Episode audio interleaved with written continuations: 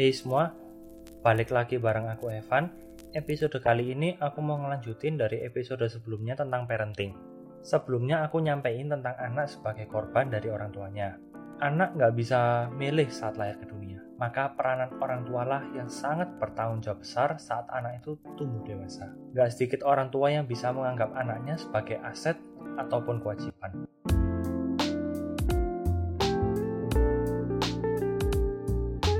Mungkin beberapa orang tua bisa menganggap anaknya adalah aset, tetapi nggak sedikit juga yang menganggap anaknya sebagai kewajiban atau beban. Beberapa orang tua yang berpikir kayak gini, ini karena mereka merasa hidup itu udah kayak pattern pola ya. Lahir, tumbuh gede, sekolah, kuliah, kerja, kawin, dan punya anak itu udah kayak budaya tanpa dipikir matang-matang. Bahwa jalaninya itu nggak semudah membalikan tangan. Emangnya lu pikir kawin itu modal cinta doang? Emangnya lu pikir gedein anak itu tumbuh sendiri? Tanaman aja butuh disiram biar tumbuh. Apalagi kebutuhan manusia. Kalau kamu nggak siap dan cuma menganggap pernikahan dan punya anak sebagai lifestyle doang, ya kamu akan ngerasa anak istrimu itu jadi sebuah beban buat kamu. Dulunya waktu single kamu bisa menikmati gaji atau pendapatan income kamu full buat kamu sendiri. Giliran udah merit, mau beli-beli barang buat diri sendiri aja susah banget. Gara-gara ada tambahan tanggungan anak dan istri. Ujung-ujungnya kamu akan ngerasa bahwa mereka tuh jadi beban buat kamu. Di sisi lain, ada beberapa orang tua menganggap anaknya sebagai investasi. Iya, betul, investasi. Jadi uang yang dia keluarkan untuk anaknya itu dihitung sama dia seperti layaknya sebuah investasi. Dihitung-hitung dulu, gede anak berapa tahun, kira-kira biaya yang dikeluarin berapa, uang sekolah, dan uang kuliahnya berapa totalnya atau kalau boleh dikatakan lain seperti premi asuransi lah ya yang kita bayarkan ke asuransi itu kan tiap beberapa periode gitu kan. Dia keluarin itu duit yang sangat banyak.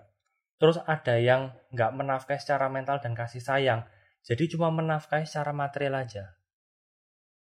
Lalu kenapa hal kayak gini nih dilakukan gitu loh? Ya karena hal tadi itu dia merasa aku cukup kok menafkahi secara materi aja Sisanya ya terserah aku mau ngapain. Sebagian dari kalian pasti bertanya, emang bisa ya kayak gitu? Ya pada kenyataannya ya bisa-bisa aja dan ini terjadi gitu loh. Bahkan ada orang tua yang bekerja sampai larut malam, pulang malam, dengan alasan untuk keluarga, mencari uang untuk keluarga, memenuhi kebutuhan keluarga. Tapi pada kenyataannya, semua itu cuma alasan belaka. Emang bener ya kata orang, sebesar-besarnya alas tapi masih lebih besar alasan. Balik lagi. Iya bener banget, dia cuma cari alasan. Padahal kenyataannya yang terjadi, dia sehabis pulang kerja itu pergi sama teman-temannya, pergi dengan kliennya untuk entertain dan lain sebagainya lah ya. Fenomena-fenomena seperti ini benar terjadi dia melakukan itu terus-menerus setiap hari tanpa disadari. Waktu kan juga berjalan. Semua ada masanya. Anaknya mulai tumbuh dewasa. Lalu akhirnya gimana? Dia minta uang pertanggungan. Kalau di asuransi itu kan bahasanya uang pertanggungan itu kan UP gitu ya. Dia minta uang pertanggungan dari anaknya. Bahwa dia sudah dibesarkan oleh orang tuanya, dengan uang orang tuanya, orang tuanya sudah ngeluarin banyak duit untuk besarin dan nyekolahin anaknya. Jadi sekarang gantian dong, anaknya harus bayarin orang tuanya. Biar orang tuanya di masa tuanya bisa happy-happy, seneng-seneng. Konsep kayak begini aku nggak bilang 100% salah ya. Dan aku juga nggak bisa bilang 100% bener. Ini secara nggak langsung seperti kayak eksploitasi anak jika ada anak yang mau biayain orang tuanya di masa tuanya, ya bagiku itu adalah hal yang bagus gitu loh. Itu bukti dia berbakti dengan orang tuanya, dia respect dengan orang tuanya. Dia ingin membalas cinta kasih orang tuanya. Dan itu artinya dia ingin membalas orang tuanya juga sepenuh hati dan tulus. Tetapi kalau ada anak yang tidak mau mempedulikan orang tuanya, ya bagiku kita harus tahu dulu dong alasan dibalik semua itu. Setiap peristiwa selalu ada dua sisi lah ya, seperti koin. Jadi kita harus bisa netral, kita harus bisa melihat dari sudut pandang nol. Nggak boleh plus, nggak boleh minus. Misal kamu melihat ada orang bersimbah darah dekat sebuah mayat. Kamu nggak bisa dong ngeklaim kalau dia yang bunuh. Bisa aja dia melihat orang tergeletak dan berusaha menolong orang tersebut. Jadinya ya dia kotor kena darah orang yang tergeletak itu. Ya sama halnya kayak anak. Kalau sampai dia tidak mempedulikan orang tuanya, ya kita harus tahu dulu dong alasannya itu kenapa kita jangan kayak netizen-netizen di Facebook atau di sosial media lainnya lah ya. Lihat berita dikit, langsung komen. Tanpa tahu permasalahan yang sebenarnya terjadi itu kayak gimana. Kalau misal anak itu dikasih orang tuanya, tapi gedenya malah buang orang tuanya, ya itu kurang ajar sih. Nggak tahu balas budi. Kacang lupa sama kulitnya. Tapi kalau sampai ada anak yang nggak mempedulikan orang tuanya, dan ternyata sewaktu masa kecil dan remajanya orang tuanya nggak nganggep dia, jadi dia kayak ditelantarin gitulah ya. Ya nggak nyalain anaknya juga ya bagiku ya. Bagaimana kamu bisa nuntut orang itu cinta ke kamu kalau kamu nggak pernah ngasih cinta ke orang lain dulu gitu loh. Sekarang gini aja, seorang cowok emang bisa buat cewek itu jatuh cinta sama dia kalau dia nggak memulai memberikan cintanya dulu. Nggak bisa kan? Aku di sini bukan mengajarkan kurang ajar ya dengan orang tua, tapi aku di sini menekankan hubungan keluarga yang erat dan baik, di mana orang tua dan anak bisa saling memberikan cinta kasih satu dengan yang lain. Baru-baru ini aku juga baca berita seorang anak melaporkan ibunya ke polisi karena dipukul. Sekilas baca headline berita gitu, kalau orang awam mah pasti mikirnya, gila itu anak, nggak punya hati, masa ngelamporin ibunya sendiri ke polisi. Dan demikianlah yang aku baca komen-komen netizen pada bermunculan yang seperti itu menghujat anak itu. Tapi it's, kita nggak bisa dong ngejat suatu cerita dari satu sisi aja kita harus tahu cerita sudut pandang dari ibu dan anak. Ternyata ibunya memang suka mukul anaknya, dan anaknya sudah tidak tahan dan akhirnya dia lapor ke polisi. Ya dia minta bantuan gitulah ya. Ya bagiku ya wajar dong kalau dia lapor. Terlepas dari status dia anaknya atau dia ibunya ya. Namanya manusia kalau disakitin ya pasti nyari bantuan untuk menolong dirinya. Ya kan?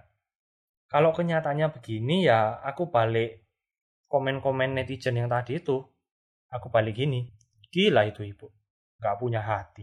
Masa anak sendiri dipukulin habis-habisan? Kadang kita ini sering ikut-ikutan komen ya. Padahal nggak tahu cerita sebenarnya itu gimana. Tetapi memang orang Indonesia ini udah terkenal suka ngurusin urusan orang lain. Sampai ada dibikin gambar miminya kan. Terus ada lagi berita. Tega, anak ini tidak mau urus orang tuanya, dimasukkan ke panti jompo. Ya, sekali lagi tergantung cerita di balik itulah ya. Kalau orang tuanya udah baik dan dibuang kayak gitu, ya itu kurang ajar, kayak malin kundang itulah ya.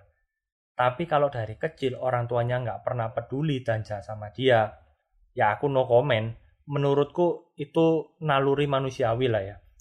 Aku nggak mau ngejudge dan aku nggak mau komen apa-apa ke anak itu karena aku nggak berdiri dengan sepatu yang dia rasain bertahun-tahun disiksa itu gimana. Intinya, anak itu bukan investasi yang sudah kamu biayain, bisa perlakukan seenaknya, terus besok-besok menjadi jaminan masa tuamu. Terus masa tuamu nanti aman karena akan ada yang merawat kamu, ada yang biayain kamu. No, itu salah besar, big no. Cara kerjanya bukan seperti itu. Kamu harus memberikan kasihmu dulu yang tulus. Maka kasih itu akan kembali lagi ke kamu. Kalau kamu anggap anak sebagai investasi dan jaminan hari tuamu, ya nggak usah punya anak mendingan. Mending semasa hidup kamu, donasikan aja duitmu, uangmu, hartamu ke panti jompo. Lebih sosial juga kan? Ntar kalau kamu udah tua, ya tinggal aja di sana. Pasti ditampung, percaya deh. Hari tuamu juga pasti terjamin. Ada perawat di sana yang bakal ngerawat kamu 24 jam. Enak toh? Jangan gunakan status orang tua juga untuk menuntut dan menekan nurani anak. Emang lu pikir dengan perlakuanmu yang seenaknya sendiri ke anakmu, terus besok-besok kamu minta timbal balik uang pertanggungan ke anak dengan password orang tua gitu. Enak banget lu mikirnya. Terus kalau passwordnya nggak jalan, muncullah pidato panjang lebar. Jangan kurang ajar sama orang tua. Ini orang tuamu sendiri loh nggak enak jalanmu nanti bla bla bla bla bla bla. Bagiku keren banget sih ya keren banget. Dari investor mendadak jadi orator. Ceramah panjang lebar sudah kayak pendeta. Gara-gara password ketolak langsung jadi tukang ceramah. Kalah itu namanya yang Soekarno katanya orator terhebat di dunia. Jalinlah hubungan kedekatan orang tua dan anak. Nyiptain keluarga itu gampang maintainnya yang susah. Oh ya, ada satu lagi. Kamu adalah kamu. Anakmu adalah anakmu. Apa maksudnya terus? Maksudnya adalah kamu nggak bisa memaksakan kehendak anak. Kamu cuma bisa mengarahkan aja agar dia nggak keluar track saat dia mengejar impiannya. Kamu mungkin punya impian dulu ingin jadi dokter, jadi pilot, jadi insinyur, tapi nggak pernah kewujud. Terus kamu berpikir menjadikan anakmu sebagai wadah untuk mewujudkan impianmu yang belum terwujud. Salah besar. Dia punya impiannya sendiri. Dia punya tujuan dan keinginannya sendiri dalam hidupnya. Jangan pernah dipaksakan kamu hanya bisa mendukung dia selama itu tujuan yang benar ya. Mungkin dia punya bakat di musik atau di seni atau di bidang apa pun lainnya lah ya. Ya dukunglah itu. Nggak perlu menjadikan anak sebagai the best nomor satu di semua aspek. Tetapi dukunglah akan bakat, cita-cita, dan keinginannya. Nilai matematika di sekolah pas-pasan, cuma 75 pas. Nggak remedi nggak perlu sampai dimarahi dan dihakimi juga lah karena nggak mendapat nilai terbaik 100, 95, 98. Nilai segitu kan udah cukup. Karena bakat kepintarannya memang bukan di situ, tapi di aspek lain gitu loh. Dukung bakatnya, support semangatnya. Ya sujud syukur ya, kalau ternyata keinginan anakmu itu sesuai dengan impianmu dahulu yang belum terwujud. Lah, kalau beda, ya udah biarkan aja. Karena perbedaan itu kan indah ya. Biar nanti jadi bineka tunggal ika. Kan Indonesia banget gitu. Jangan paksakan anak kalau dia nggak mau. Pahami dia, selami perasaannya.